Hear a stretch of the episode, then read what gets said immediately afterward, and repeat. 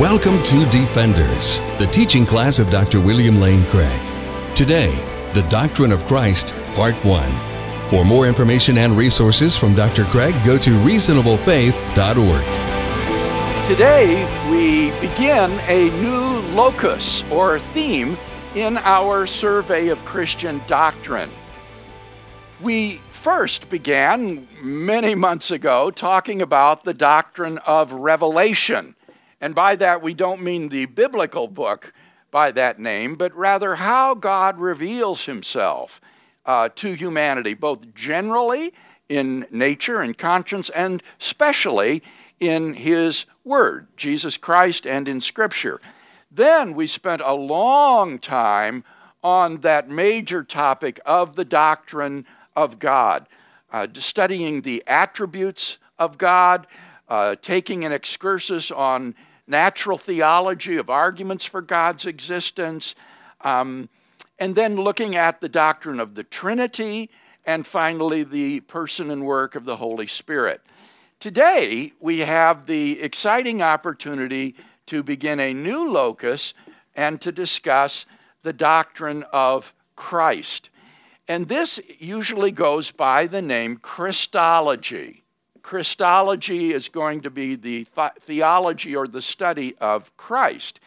And as we'll see, there are two major aspects to Christology.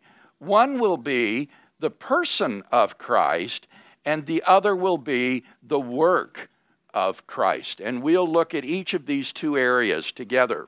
The person of Christ seeks to answer the question who is Jesus Christ? The work of Christ tries to answer the question, what did he do? Now, the person of Christ is preoccupied principally with the doctrine of the incarnation, and the work of Christ is principally occupied with the doctrine of the atonement. And so, over the coming months, we'll be talking about these two important Christian doctrines. And I think, as we all know, the doctrines of the incarnation and atonement are absolutely central to Christian theism. Up until now, we've been talking about the doctrine of God, and although we did get into the Trinity and the Holy Spirit, which are uniquely Christian, for the most part, the doctrine of God was a, a generic monotheism. But when it comes to Christ, the person and work of Christ, the doctrines of the incarnation and the atonement lie at the very heart of Christian theology. And so this is a very important and exciting uh, locus that we will now um, broach today. So we want to begin by talking about the person of Christ and the doctrine of the incarnation. And we want first to say something about the scriptural data concerning the person of Christ. The New Testament affirms both the deity and the humanity of Jesus Christ.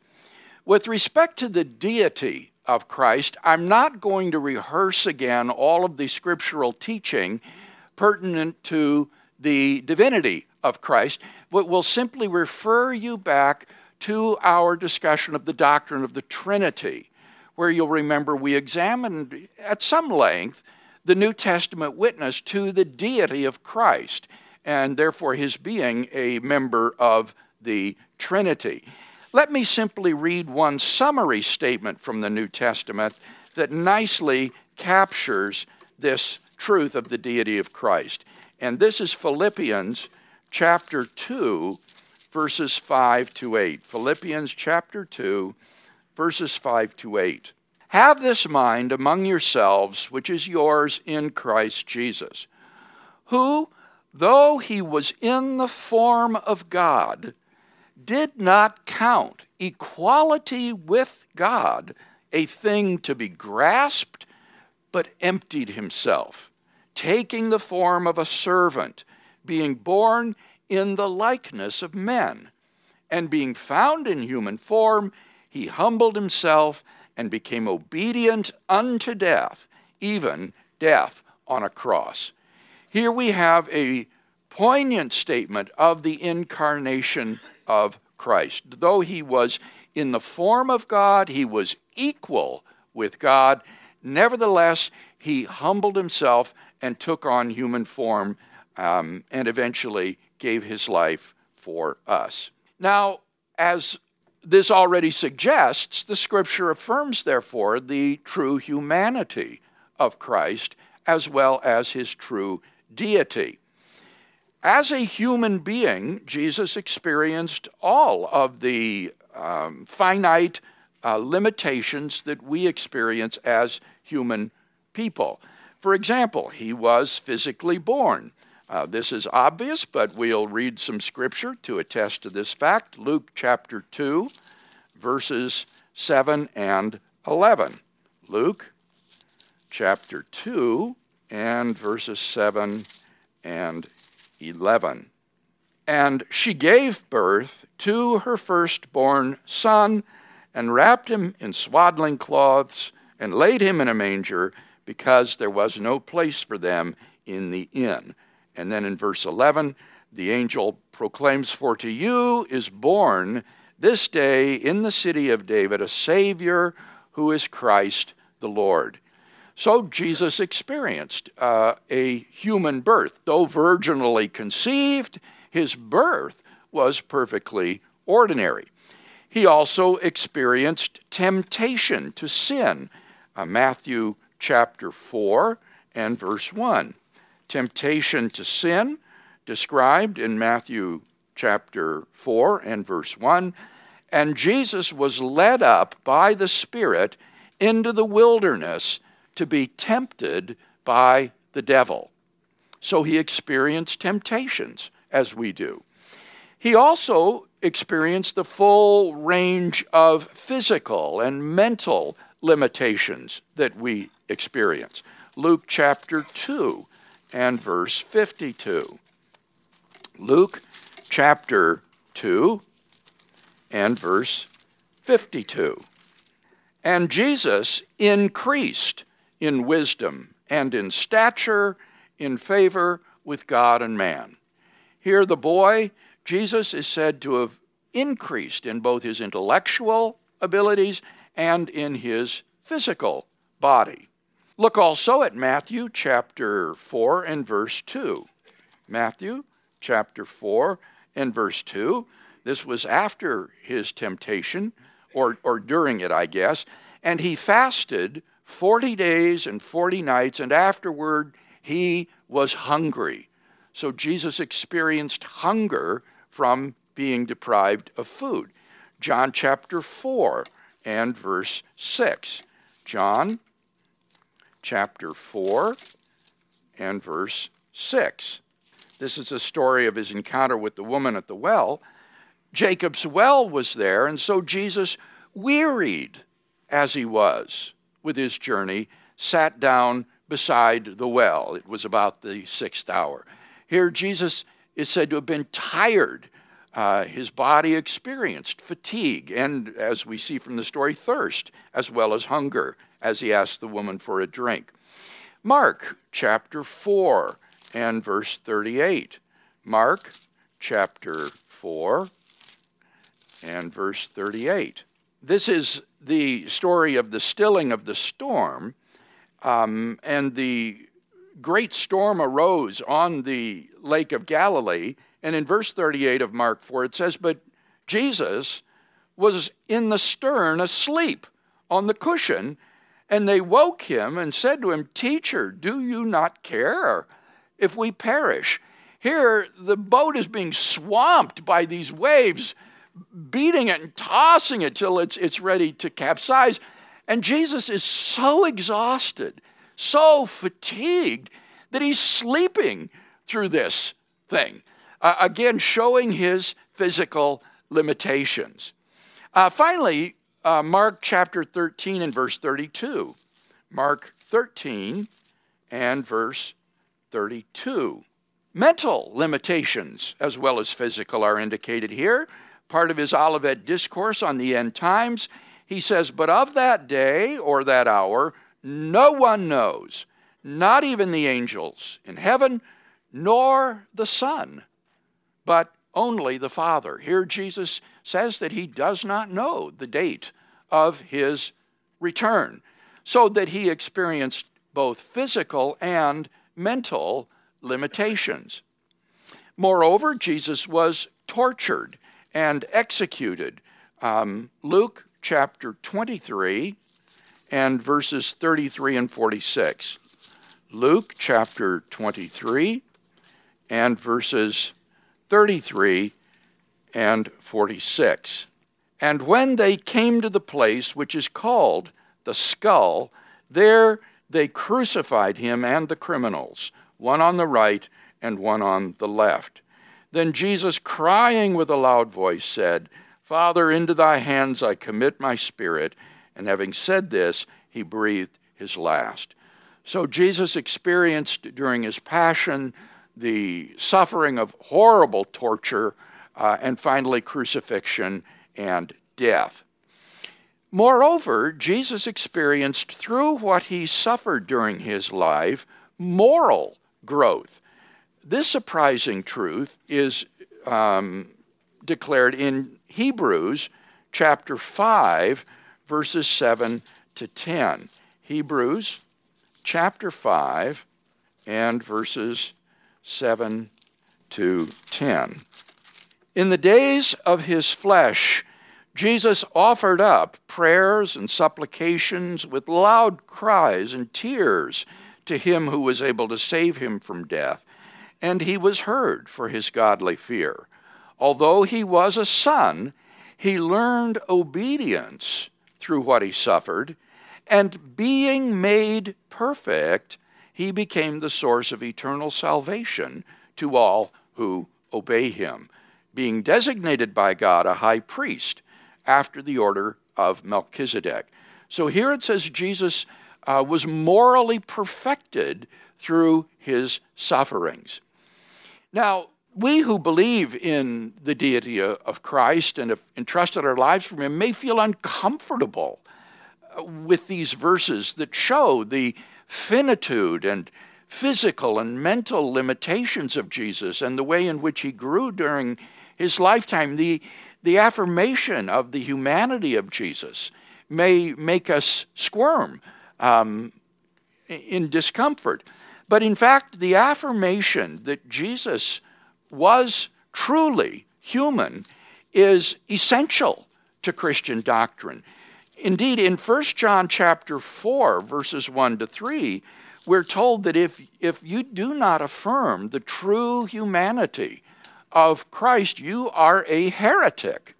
So that this is essential to the doctrine of the person of Christ, just as much as his deity. 1 John chapter 4, verses 1 to 3. Beloved, do not believe every spirit, but test the spirits to see whether they are of God. For many false prophets have gone out into the world. By this you know the Spirit of God. Every spirit which confesses that Jesus Christ has come in the flesh is of God, and every spirit which does not confess Jesus is not of God. This is the spirit of Antichrist, of which you have heard that it was coming, and now it is in the world already. So here, John emphasizes that it is essential to the doctrine of Christ to affirm that he has come in the flesh, uh, the true humanity of Jesus. And this is not a mere appearance, as the uh, heretics claimed. This is a real and genuine incarnation of Christ in human flesh. So, essential to the doctrine of the person of Christ is the affirmation of both his true deity as well as his true humanity. Is there any question about any of that biblical material? Steve? I guess it's not really a question. I was going to, the last statement about you must believe he came in the flesh. Yes. I think that's important because you need to have trust in him. And if you don't believe he came in the flesh, then you when you see him at his appearing, you will not have the faith to be transformed into self same image, you really won't believe. Mm-hmm. I think that it's especially important when it gets to the work of Christ. If Christ's incarnation was merely illusory, something that was mere appearance, then that makes nonsense of the atonement, of the sufferings of Christ and his um, saving us and redeeming us from sin. It would be merely illusory. So you can see why the affirmation of the, de- of the humanity of Christ would be essential as well as his deity. Any other comment? Yes, Steve. I'm not sure if how important this is, but do we know whether Mary, Jesus was born of an egg of Mary that then grew into Jesus, or like in vitro fertilization was yeah. a fertilized egg? Steve is raising a very interesting question, which perhaps we can talk about more when we come to the um, virgin conception of Jesus. He's, he's wanting to know did Mary contribute any genetic material to Jesus? Uh, or was it wholly miraculous? Um, simply uh, the production of this fertilized egg within Mary's womb. Uh, and I don't think that biblically there's any way to prove it one way or the other, because in either case it could be truly human, a truly human um, being was produced in Mary's uh, womb. Um, or you could say that God contributed the part, the genetic material would make this a male child rather than a female child, but that Mary contributed uh, her chromosomes to this as well. And um, I, I, don't think that biblically there's one way to sh- prove it rather than the other, but theologians have addressed this question. It's a very interesting question about um, the virginal conception, and I do not think that how you answer it need affect your affirmation of the true humanity of Christ. Yes, Cindy. Just a comment. I mean, Jesus did refer to his brothers.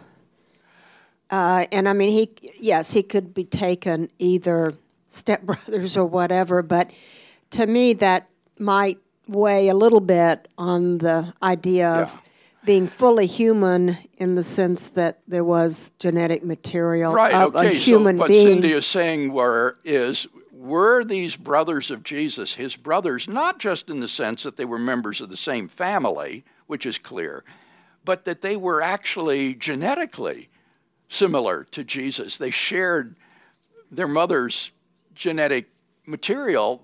That would make him even more intimately connected to his brothers and his sisters as well. Okay, Bruce, I hope we haven't gone off on a tangent here. Well, hopefully, I won't take it too far. But uh, Scripture says he's because the seed of David. So I see the miraculous in that he averted the curse on the kings by being born of spiritually from, from above, but also uh, fulfilled the prophecy that he would be of the line and seed of David by by sharing that physicality. Right. Now, th- this is a good question that Bruce is raising, too, in terms of being part of the line of David, the messianic line. But this has to do with whether or not this is to be traced through Mary or through Joseph, legally as his father. Joseph was legally his father and part of the royal lineage. Um, or is this in virtue of being from Mary, uh, that would be part of the conversation here as well. Taiwan? Just as Jesus grew physically, he probably also grew in his realization who he is, uh, because Hebrew 5 5 says Christ did not take upon himself the glory of becoming a high priest, priest, but God said to him, you are my son. Today I have become your father. You are a priest forever. And Hebrew um, 10 7, he says, uh, He said, Here I am. It is written about me in the scroll. I have come to do your will. And um, 10:10, Hebrew 10:10 says, "By that will we have been made holy through the sacrifice of the body of Jesus Christ once for all. So it looks like um, this understanding of who he is also grew uh, in time. It didn't just come in as he was born and he. Yes, I, I think Taiwan is making a very good point. We know that by the time of his baptism by John, he had a clear sense of his vocation and identity uh, to embark on a public ministry. But even earlier, when he's 12 years old and visits the temple with his parents and stays behind, uh, and they search frantically for them. When they finally find them, him, he says, "Didn't you know that I must be about my Father's business?" And even there, early in Jesus' life, you have some uh, intimation, at least, that he had a special consciousness of his relationship with God as his Father. But how full it is, we don't know. But I think that you're quite right in saying that this would be something that would naturally uh, dawn on him and grow uh, as he grows from a little infant, a normal little baby, to a Jewish boy, uh, and finally to adulthood. Now, this causes special problems for understanding the incarnation, doesn't it? Because as God, as the second person of the Trinity, he's omniscient. So, how does he not already know these things? We'll be talking about that question in this section. Any other discussion at this point about the scriptural material? Good. Now, let's reflect a bit on this. How can Jesus be truly God and truly man? If anything looks like a contradiction, surely this is it. Uh, Jesus seems to be the proverbial round square um, or married bachelor. How can he be both creator and creature, both infinite and finite? How do we unite in a single person omniscience and ignorance, omnipotence and weakness, moral perfection and moral perfectibility? the attributes of deity, which he must have possessed the, as the second person of the Trinity, seem to drive out the attributes of humanity, so that it seems to be a logical contradiction to affirm with the historic Christian church that Jesus is truly God and truly man. In the language of the uh, classical creeds, vere Deus, vere homo, truly God and truly man. Well, in order to get at this question, let's do a historical survey of reflection uh, by great church fathers and uh, thinkers on the doctrine of the person of Christ. As a result of the Trinitarian controversies, which culminated with the Council of Nicaea in 325 and the Council of Constantinople in 381, a new chapter in intellectual church history opened. And I'm referring to the Christological controversies of the fourth through the seventh centuries. So, following the Trinitarian controversies came these Christological controversies.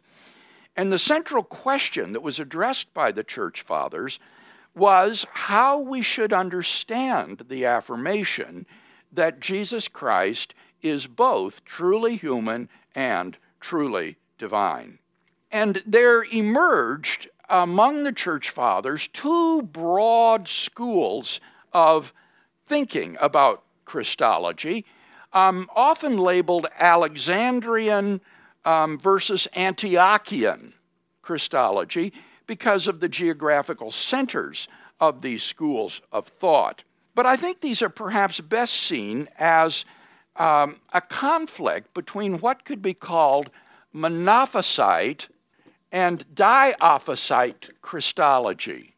The Greek word uh, physis means nature, mono obviously means one, and so Monophysites would affirm that there is in the incarnate Christ one nature, a kind of combination of deity and humanity, whereas the Diophysites affirmed that there are in the incarnate Christ two complete natures.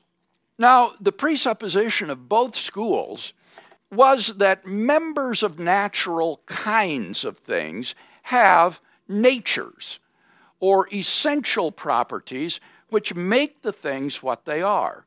Thus, a, a horse has a horse nature, and that distinguishes it from, say, a cat, which has a feline nature. Now, by the same token, there is therefore such a thing as human nature. And this differs from the divine nature. So, what is human nature? Well, according to the great Greek philosopher Aristotle, the nature of humanity is that man is a rational animal. The nature of man is to be a rational animal. So, on Aristotle's view, being truly human involves having both a physical body, but also an intellectual soul. To be a rational animal is to be a human being, possessed of a physical body and an intellectual or rational soul. And the church fathers seem to have accepted Aristotle's view of what human nature is. Now, at the same time, they also believed that God has a nature, that God possesses certain essential attributes, such as omnipotence, omniscience, eternity, moral perfection, and so forth. And the question that they faced was how do we understand the incarnation of the Logos, the second person of the Trinity? Logos, you'll recall, is the Greek word for reason or word. And the challenge was how do we understand the incarnation of the Logos, the second person of the Trinity?